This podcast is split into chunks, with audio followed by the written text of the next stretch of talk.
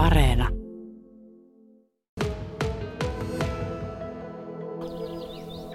Ollaan täällä rannalla yhdessä Ari Koskelan kanssa hänen mökkirannallaan ja katsellaan tätä auvoista näkymää. Ja tässä näkymässä kiinnittää huomiota muun muassa semmoinen seikka, että täällä on tuommoinen vähän niin kuin laiturin näköinen härveli, joka, jossa on istumapaikka. Sillä pääsee vähän liikkumaan. Tässä on sauna, saunalautta, jolla pääsee myöskin liikkeelle. Vieressä katamaraani, sillä pääsee liikkeelle. Sitten on ihan tavallinen lasikuituvene. Sitten löytyy tuollainen vanhan näköinen iso puuvene, joka on ihan vähän niin kuin koristeena tuossa maalla.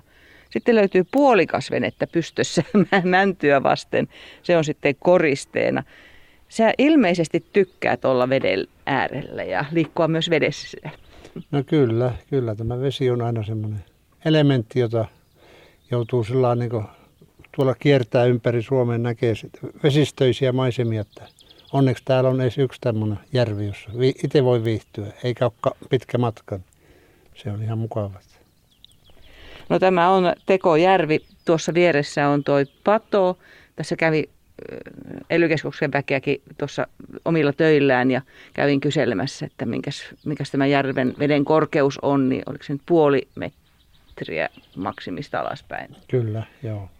Onko se käynyt tänä keväänä korkealla? Ei ole, kyllä se on nyt korkeimmillaan, mitä nyt on. Että...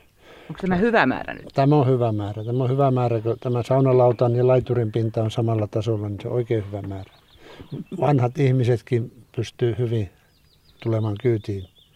No mitä sä odotat niin kuin tällaiselta alkavalta kesältä? Ootko sä niin kuin erityisesti kalamies vai ootko sä nimenomaan linnunlaulun ja vedenliplatuksen kuuntelija vai, vai uimari vai mikä sä oot? Ehkä vähän noita kaikkea, mutta ei, ei erityisesti oikein, en ole, en ole erityisesti kalastaja, mutta kyllä sen verran, että uis, uistimella ja katiskalla pyydän, että, mutta en, en sitten pitemmällä kesän päällä, niin se jää vähemmälle. Mutta muuten tämä luonto ja sen seuraaminen, se on parasta kyllä.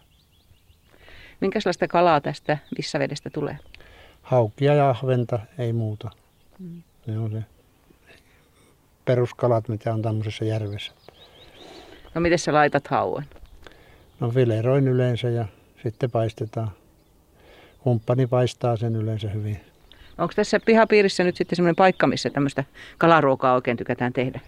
No kyllähän niitä on, on tuo savustinon ja, ja sitten on tuolla ylällä on tuo keittokatos, jossa on kaasu, kaasutoimiset hellat ja niillä, niillä lähinnä tehdään se ruoka.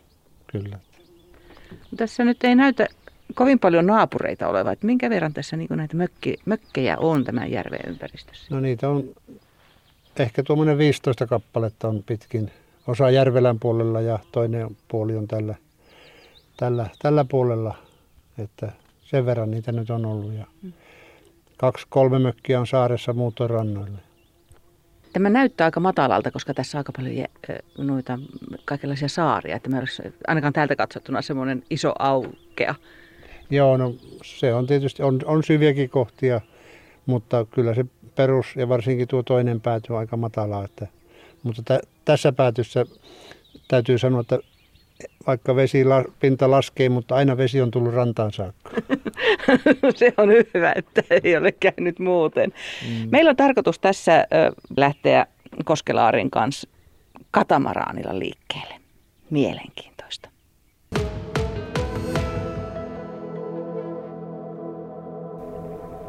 Kyllä me tässä ollaan katamaraanin kyydissä menossa ja kyllä niin hiljaisessa ja nätissä kyydissä, kun sähkömoottori meitä vie rauhallisesti eteenpäin. Me on tässä katseltu joutsen pariskuntaa, joka ilmeisesti luuli, että täältä tulee vähän isompi joutsen, kun tässä on valkoiset kyljet. Mutta tuota, lähtivät kuitenkin uimaan vähän kauemmas. Mennään kyllä niin, niin sopivassa vauhdissa ja oikein semmoinen niin nautinnollinen hetki tässä kyllä koetaan. Miten se on Ari Koskela? Onko, onko tällä katamaraanilla onko tällä, tässä on niin kaksi pitkää ponttoonia näillä sivuilla niin, ja sitten levyt, levyt la, lava tässä päällä, niin onko tällä joku nimi sulla, lempinimi? Nimiä ei ole vielä annettu, että mutta ehkä sekin olisi aiheellista. Mistä sä sait päähäs tehdä tällaisen? No tuota myyntipalstoja seuraillut ja sitten sattui löytymään Kokkolasta kaveri, joka halusi päästä eroon tämmöisistä ponttooneista, jotka on ollut Yleen kuvauslauttana aikoinaan tuolla Tampereen seudulla. Niin sitten päästiin kauppoihin ja minä sitten raahasin tänne ja laitoin tämän valmiiksi lavan päälle. Ja nyt se on ollut kovassa käytössä kesäisiin ja täällä on ollut vierailijoita paljon ja kukaan ei ole ainakaan moittinut yhtään kyytistä. Sulla on tässä pöytä ja tuolit ja, ja tota niin, tässä nyt periaatteessa pistää vaikka tanssiksi tässä peräpäässä, kun sulla on kaiteetkin ympärillä. Kyllä. Oletko kyllä. kokeillut? No ehkä hieman vähän. Oliko se tämä helppo tehdä vai työ, työläs? Oliko tässä Ei, mitään? Kyllä se on ihan... Yleensä minä teen niistä värkeistä ja niillä taidolla mitä on, niin sieltä aina jotain tulee. Oletko sä tehnyt vesille muutakin kalustoa kuin tällaisen katamaraani? No kyllä muutama, muutaman tuommoisen lautaa ja antanut vähän ohjeita ja viime kesänä tein tuolle mestaripelimanni Tapani Peltoniemelle tein semmoisen hänen toiveidensa mukaisen kalastuslautan, joka ei ole vielä nyt vesillä, mutta se varmaan tulee piakkoin taas tänne. Myydäänkö tällaisia ihan valmiina vai pystytkö sä vertaamaan, että mitä säästää, kun itse tekee?